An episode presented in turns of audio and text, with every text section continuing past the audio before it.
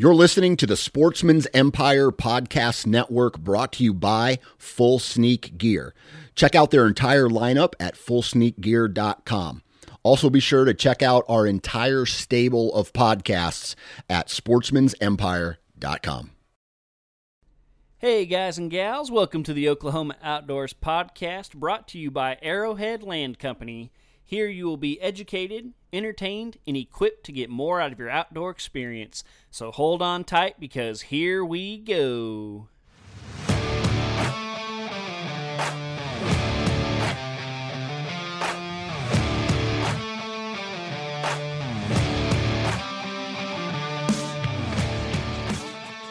Welcome to the show. Hey, everybody. Welcome to the Oklahoma Outdoors Podcast. I am John Hudspeth, the host of this here show, and I am so glad that you are with us this week.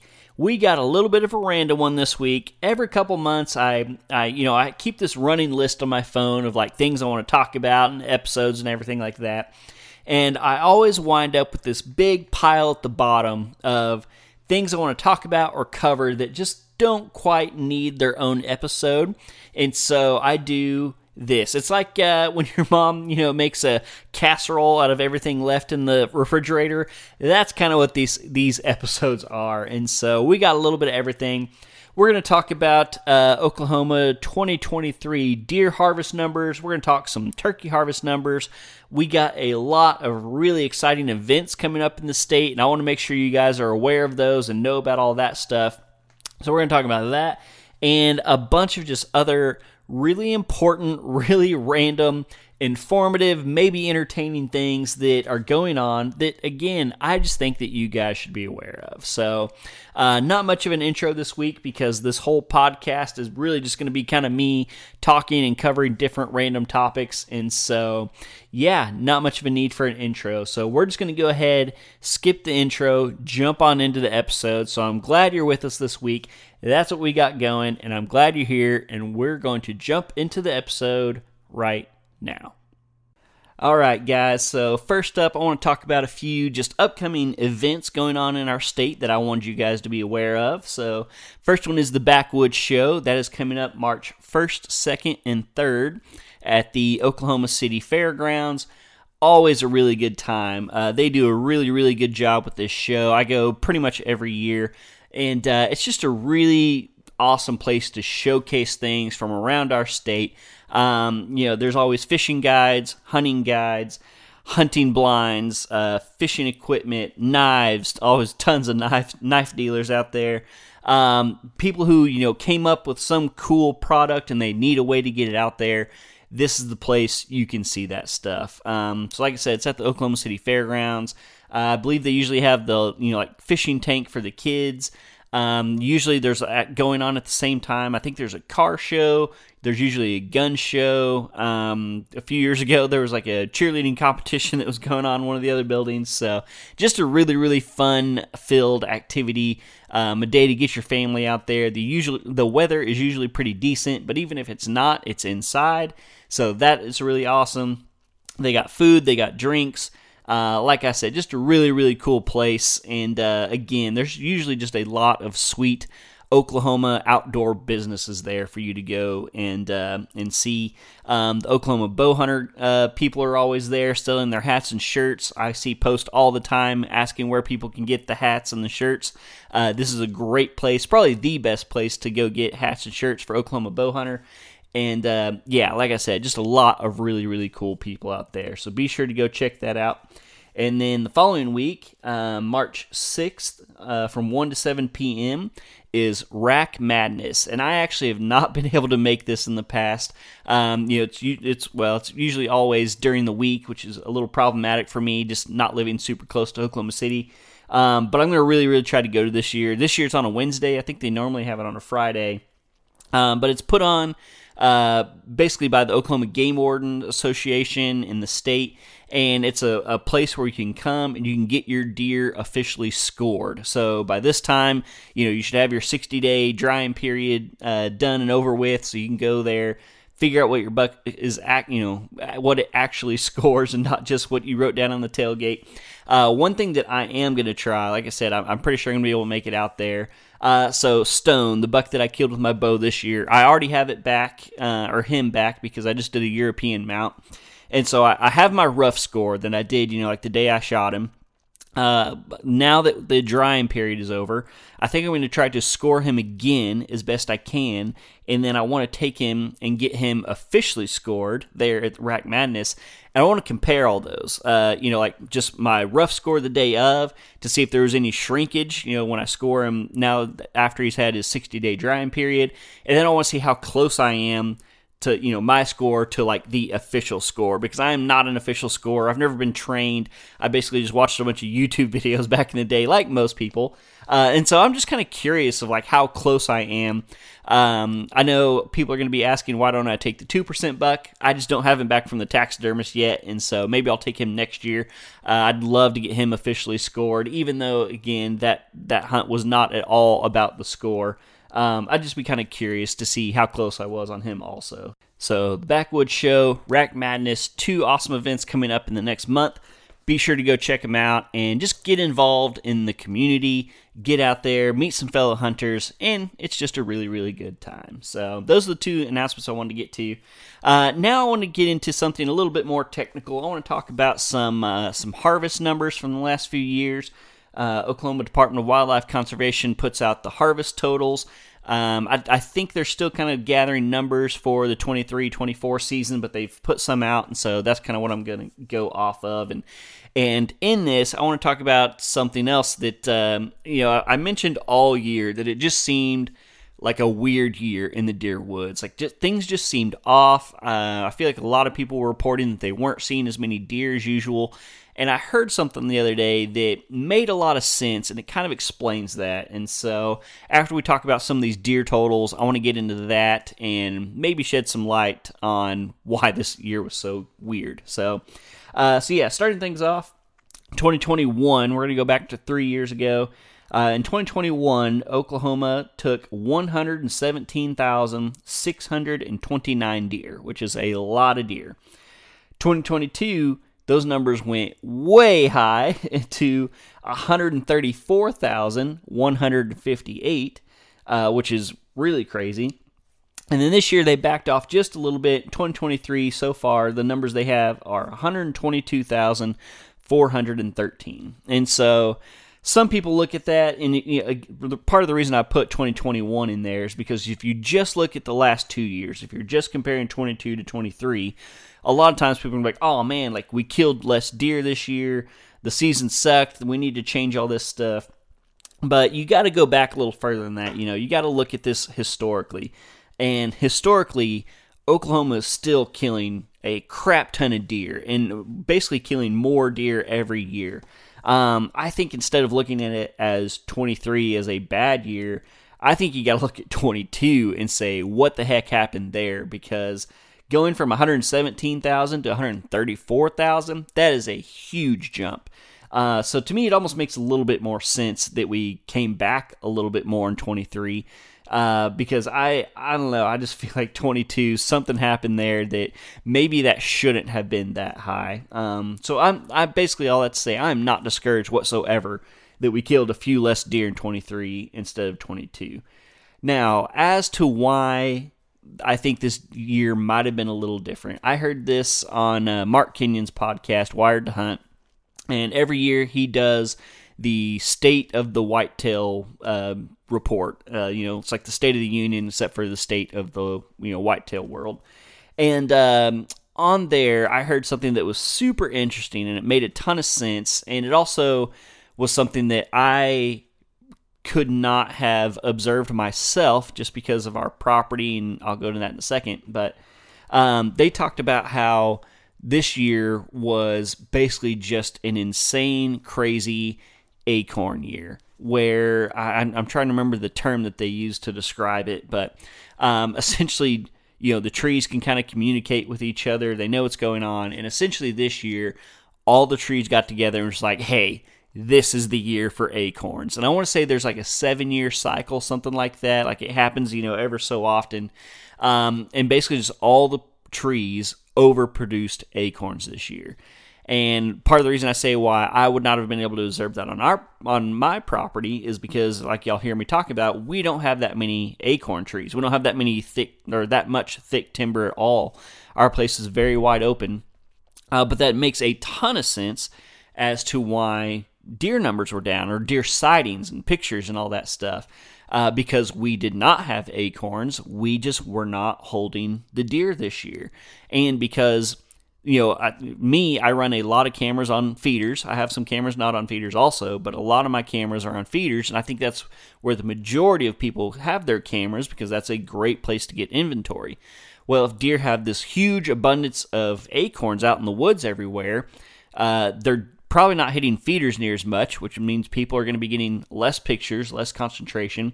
And if there's acorns just everywhere and not you know concentrated in one area like they normally are, even if you're not running cameras on feeders and you do have them out on trails or acorn trees or whatever, you're just still not going to get as many pictures in one area because the deer are just so much more spread out. Um, so when I heard that, it just it made a lot of sense to me. Um, again, it's something that I couldn't really observe uh, because I, I was, yeah, I had no idea what was happening. Um, you know, I was blaming neighbors, I was blaming warm weather, and you know that could always be a factor. But, uh, but yeah, I think that massive acorn crop definitely could have played a much bigger role than what I would have thought. And so, and I'm curious from you guys because again, I wasn't able to observe it. I'm really curious from you guys if anybody out there did observe that. You know, if you have a bunch of oak trees, and it's something you can still kind of check on right now. You know, go walk through your woods right now and look for acorn caps. Uh, or deer scat and stuff, and just see, you know, if it's more spread out than usual. If it's if there's acorn caps everywhere, then you know that that could have been the reason that you you know had a little bit different year. Um, I'm really curious, and I'd love to hear again from you listeners. You know, guys or guys and gals in the western part of the state, did y'all have that same experience? Like, was it was it an odd year out west where acorns aren't near as big of a factor, or did y'all have more of a normal season? Y'all are just like, what are you guys in the east complaining about? So, uh, so yeah, I would love to hear back from you guys to see if uh, if that makes sense to you, what you observed, and if you have any more input on that.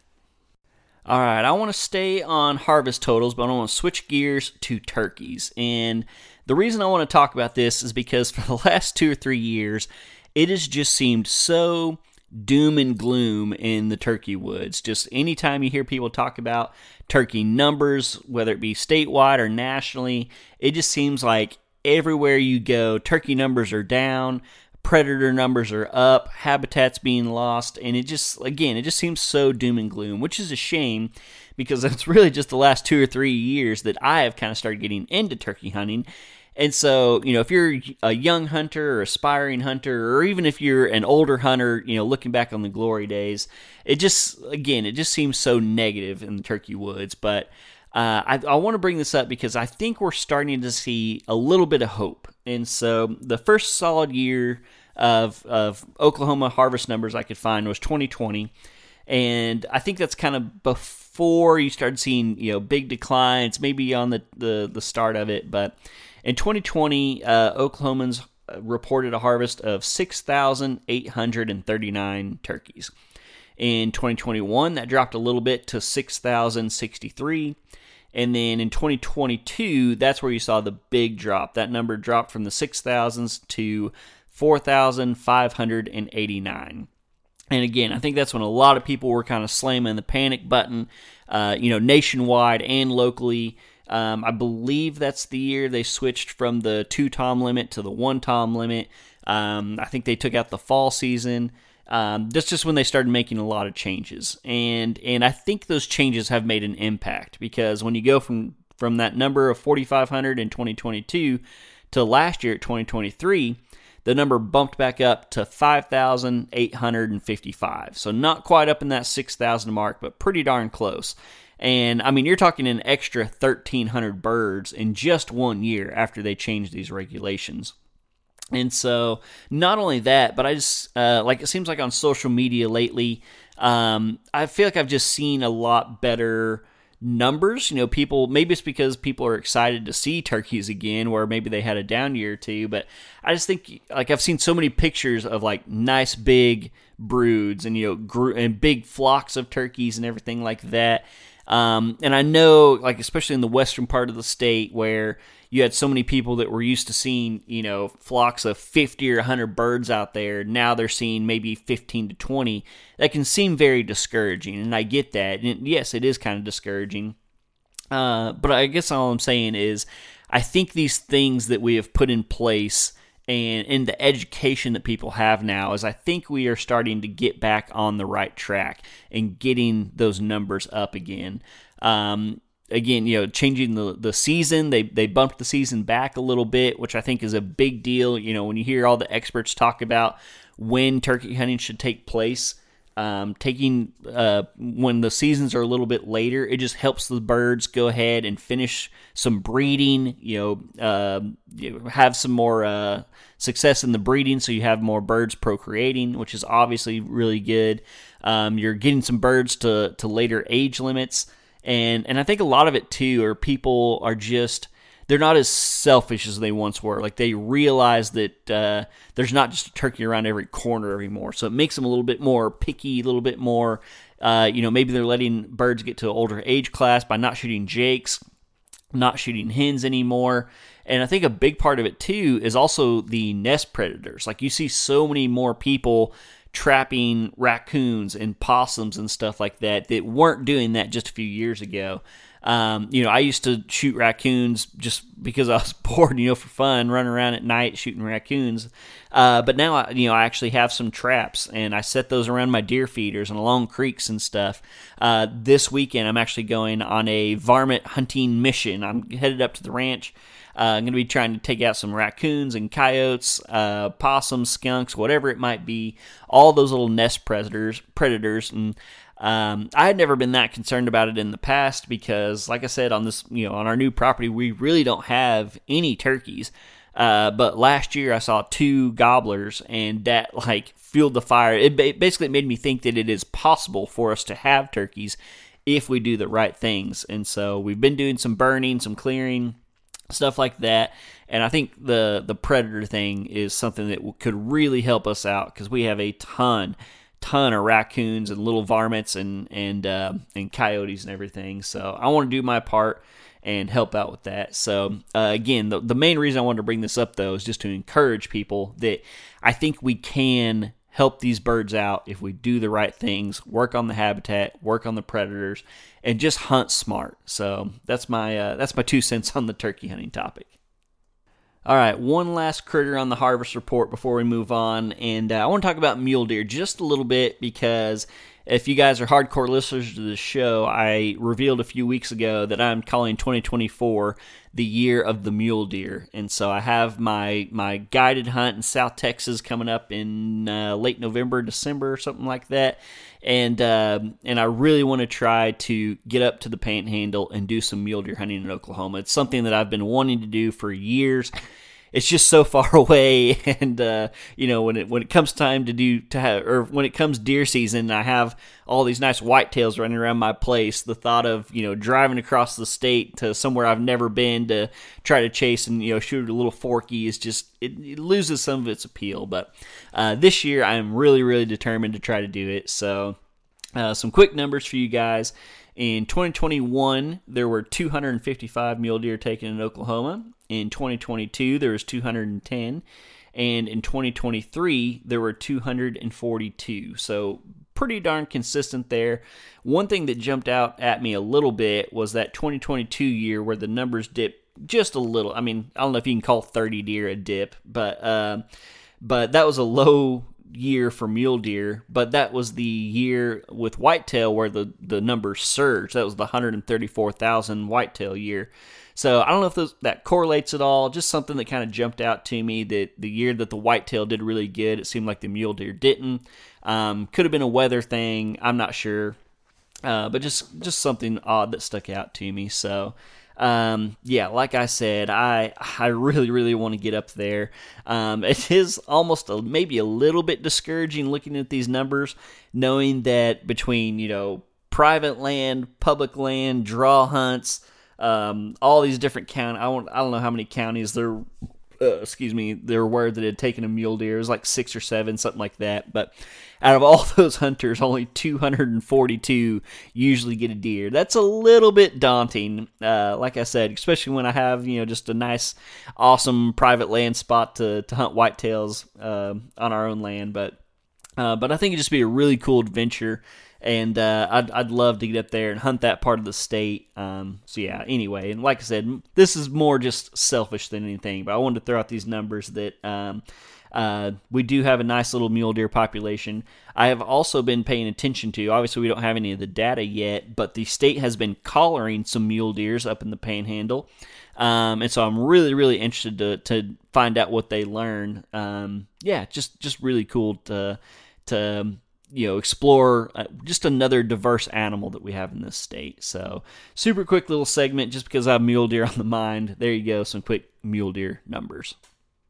All right, up next, this one's kind of out of left field, but I saw a news article a week or two ago that really just kind of frustrated me. And uh, it was about wild hogs. That's why I want to bring it up. And the article was basically saying that a new study has found that wild hogs could be good for the environment because they promote biodiversity because as they're rooting around they're spreading seeds and and you know working the soil and all this stuff. And and I'm I'm not saying that that's not true. Um but what kind of burned me up is I, I feel like I feel like hogs are kind of the one species that you know, PETA and all the all the animal rights people have kind of left alone because they realize they're super destructive, they're invasive, uh, they multiply quickly and stuff, and uh, and I think everybody basically just pretty much agrees that they're super harmful, and so they don't, you know, there hasn't been any push to try to like ban helicopter hunting or trapping or anything like that. But I feel like that's where this article was going. I feel like this article was almost like setting a foundation for a fight, you know, from the animal rights people. They're they're putting the word out there to uneducated people, not uneducated, but you know, people who are not educated about wild hogs that don't deal with them and everything. They're setting this foundation of like, hey, these pigs are are great. They're good. They're, you know, helping plant life and this and that. And it's just on a large scale, it's just not true. And, you know, the examples that it used in the article were like in a rainforest setting and and stuff like that. And and again, I just felt like they were trying to trying to warm people up to the idea of hogs are a good thing. And they're just not. Like, I mean, we in the state of Oklahoma obviously deal with these things uh, day in and day out. They destroy crops. They're tearing up the landscape. They're you know like like you guys know. Um, and uh, and again, like uh, the, the reason it upset me, like I keep talking about, is just like I feel like they're getting ready to to do something that is going to um, really hurt us in the fight against wild hogs. Uh, you know, they're like the article mentioned that they were currently working on a poison that would, you know, only kill hogs.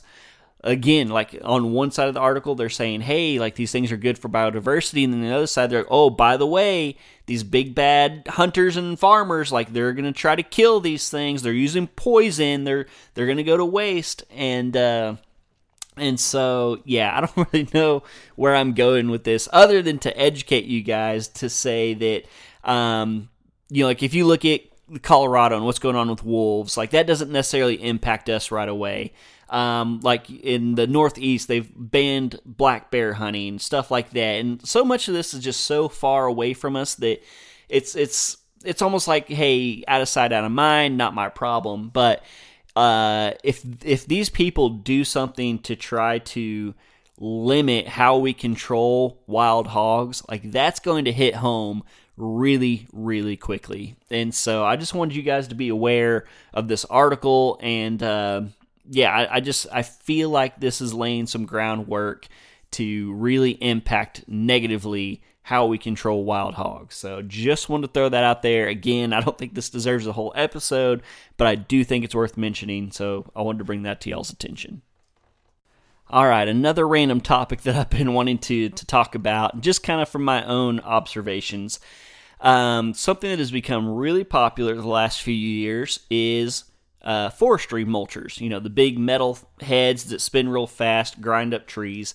And in certain situations, these things are great. Um, you know, if you got a thick uh, stand of cedars and you want to make a house pad or a road, something like that, then in that situation, yes, forestry mulcher or forestry heads are great. But if you have a deer property or an area that you're wanting to improve for wildlife, I would strongly recommend you not using the mulcher. Um, because when you clear trees or you're doing something like that for wildlife, you are wanting to promote growth. Like that is the point of clearing out trees. You're letting sunlight hit the ground and letting things grow. Um, think about your flower bed. You know, your wife or mom, like my mom loved having flower beds, and especially because she had three boys to help her take care of them. And she'd plant her flowers and then what we what do you do around those flowers? You put mulch. Why? Because that mulch keeps things from growing. And that is exactly what happens with these mulch heads. Um, I've ran one. I, I, I, used to work for a, a right away company. I've spent a lot of time on those things. I've been around them a lot. And on our last hunting property, uh, we had a big transmission power line that went across just like this one corner. And it was a, a big, thick cedar area and right before we had bought the property, they had gone through with one of those heads and like cleaned up the right of way. And seven years later, when we sold that property, there was still nothing growing in that corner because the cedar mulch was so thick that nothing could get through it. And so I, I, again like I just you see these mulchers everywhere everywhere now. And again, if you're just trying to clear a property for house, building, road, whatever, then yes, they're very effective. But if you're trying to, uh, you know, better your habitat and get things to grow and provide cover or food or whatever for wildlife, a forestry mulcher is just not going to accomplish that goal. It's going to do the opposite. It's going to keep stuff from growing. You're literally putting inches of mulch on your property when you use one of these things. So, very random topic. Um, but I just, again, like it seems like everywhere you go now, you see these mulchers working. Um, and I know they're very tempting because it's super quick. It's it's pretty affordable to clear a big area, but like especially if you're trying to plant a food plot or something like that, it's just not going to. In my opinion, there's just better ways. It's better to just doze it and burn it, or clear it with a chainsaw, drag it off to the side. Um, I know a lot of people say, "Oh, you just disc it in or whatever." I've ran a disc on these things. It's not as simple as just running a disc over there and it's gone and you you know, go plant your food plot. So anyway, all that to say, I would just strongly discourage you from using a mulch head if you're going to try to improve your land for wildlife. Random topic, I think we're up to like number six, something like that. Uh, it is officially application season. So if you have ever wanted to go try to hunt out of state somewhere, maybe get a trophy hunt or just do something out there, it's about that time. So um, start doing your research. Uh, you know, I, I think uh, applications for Oklahoma aren't till April. Uh, Wyoming is actually come and gone. It's too late to apply for Wyoming if you want to hunt this year, but it's not too late to apply for uh, preference point.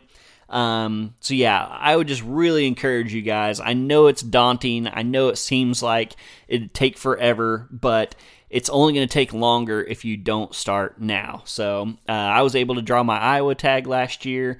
I think I had how many? I had either five or six points, which means it took me five or six years to get those. Um, so yeah, uh, it seems like every year I had another state because uh, once you kind of get the system down for a state, it's really not that bad. And so I think currently I'm getting points in Montana, Wyoming, Colorado, Utah, Kansas. Uh, this year I'll go back to Iowa, um, Oklahoma, Texas. Uh, I feel like I'm missing one, but that's like eight states right there that I'm uh, applying for. Um, it, if you if you do it right, there's ways to save some money. A lot of states you can get by with just 50 bucks. Uh, it's 50 bucks for one point. Um, other states, so like I think it's Utah that I'm doing, uh, you have to have a valid license. Uh, but the license is good for like one year from the time you buy it. And so basically, the strategy is you buy a license in the middle of application season. You can get a point with it that year. And then the next year, when the application's open, that license is still valid. And so you can get another point on that same license. Um, so there's little tricks like that. Uh, I actually just recently got my first ever, um, uh, oh gosh, subscription to Go Hunt. Uh, it's like a hunt planner, so you can look at um, you know different units and how many points on average it takes to draw it. There's a lot of good advice on there. Has all the season dates and everything like that. Um, I think I might try to put in for like New Mexico and Idaho this year. So those those two states do not have point systems, but um, basically you have a decent chance of drawing without points because nobody has points. Um, so yeah, like I said, it's just just an interesting thing to look into. Um, keep track of it. I, I have a, an Excel spreadsheet on my computer that I help keep track of. Um, because you need to like like in Oklahoma, you know, there's the different hunts and everything, and the different animals. Uh, or species, I should say. Um, and so I keep track of like you know which specific units I put in for um, you know, I, I, pretty much put in for everything um, deer, elk, antelope. I think last year I even put in for turkey for the first time. Um, and so, yeah, just just wanted to make you guys aware that it is that time of year. Um, and like I said, if you're new to it, just pick one state. Um, pick an easy one. Um, I'll throw it out there Wyoming. Wyoming's pretty darn easy. You just make an account uh, I think you, so. Like I said, it's too late to apply this year, but you can still get a preference point. I want to say you can go get a point from like June 1st to August 31st, something like that. Uh, like I said, you make a profile, it's 50 bucks, and um, and you got a point. Um, you know, you can there's elk, mule deer, bighorn sheep, moose, like you name it. Um, so yeah, uh, like I said, start small, work your way up keep track, you know, try to stay organized with what all you're putting in for and get out there and try something new. All right, guys, this is probably going to be the last topic for today, but uh, something that I am just, you guys, if you listen to the show before, know I'm huge on, and that is not waiting till the last minute to do all your preseason work. And I'm talking, you know, hanging tree stands, shooting lanes, moving blinds or stands or feeders or whatever do that stuff now. Um, you know, hopefully you were paying attention to, while you were out there hunting this season and and making notes of little things like, hey, I need to move this stand one tree over, or there's this limb halfway down my shooting lane that I need to trim. Stuff like that. All those little knick-knacky things. There is no reason to wait till it's 110 degrees this summer before you try to tackle that stuff, or wait till it's you know 10 days before opening day and you're out there spreading your scent everywhere and being all smelly and stinky and hot, get on that stuff right now. Um, like I said, if you if you know you need to move a tree stand, just go move it now. Go ahead, hang it. Uh, I will say maybe go a little light on the trimming if you're if you're hanging a stand right now because things are going to grow and change. You know, I do like to do kind of a final trim, uh, you know, a month or so before deer season.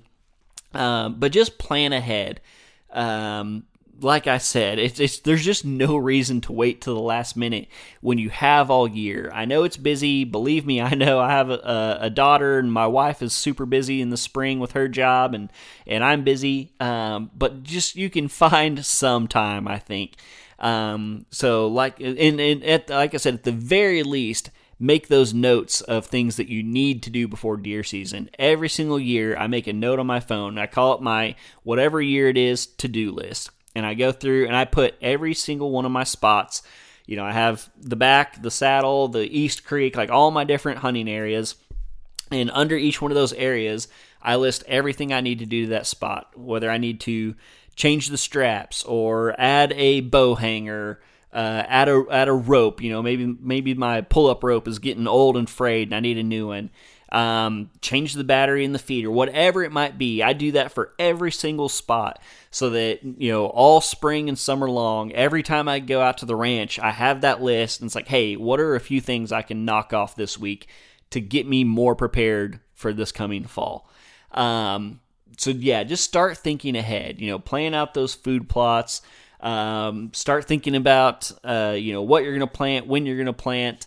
Um, get you know talk to your spouse, like put things on the calendar. Say, hey, uh, my wife and I actually just did that last week. We do that every year. We go through. Uh, we usually do it twice a year, actually. So we do one for the spring and summer because that's normally her busy season, and then right before fall we do it again. We kind of do my my hunting calendar. Uh, so we just went through and I marked all of her events on my phone in my calendar, so that way I know, you know, when I need to keep my daughter, when I don't, and uh, you know I put like like hey I'm gonna go hunt you know, like I'm gonna do the uh, the youth turkey hunt again this spring with the Oklahoma outdoor outdoor Oklahoma uh, man I just get it wrong every time. Oklahoma Outdoor Outreach Foundation. Uh, and so I put that on the calendar let her know that that's com- gonna come up. Uh, there's the last weekend in April and the first weekend of May. She doesn't have anything, so I told her, "Hey, th- those two weekends, I'm planning to go to Nebraska to go turkey hunting." So she knows three months in advance that that's kind of on the books. Um, so yeah, just start planning your year because trust me, uh, and I know you, some of you older guys probably know it even more than I do. Uh, you know, once you get married and start having a family, those weekends fill up really, really fast. So just start planning ahead because success in the fall honestly starts right now. I, I talk about that all the time. You got to plan ahead. You got to start early if you want to be successful this fall. So, so yeah, I think that's going to do it. Welcome to the random episode. I think we hit like seven or eight different topics there, some harvest numbers, uh, news articles about hogs, all kinds of random things. It's just like I said, it's just one of those episodes that you got to do every now, every now and again when you have a bunch of different things uh, but they just don't quite deserve their own episode. So, thank you guys for sticking it out with me this week. We're going to get back to a, a regular uh, episode next week. And yeah, good luck to you guys. Um, like I said, I'm headed out to the ranch this weekend. I'm going to be trying to just go to town on hogs, coyotes, raccoons, possums, skunks, anything I can find. Got uh, got the thermal charged up got the 22 loaded, and it is go time. So that's what I got going on this week. Thank you guys for tuning in, and until next week, I will see y'all right back here on the Oklahoma Outdoors Podcast.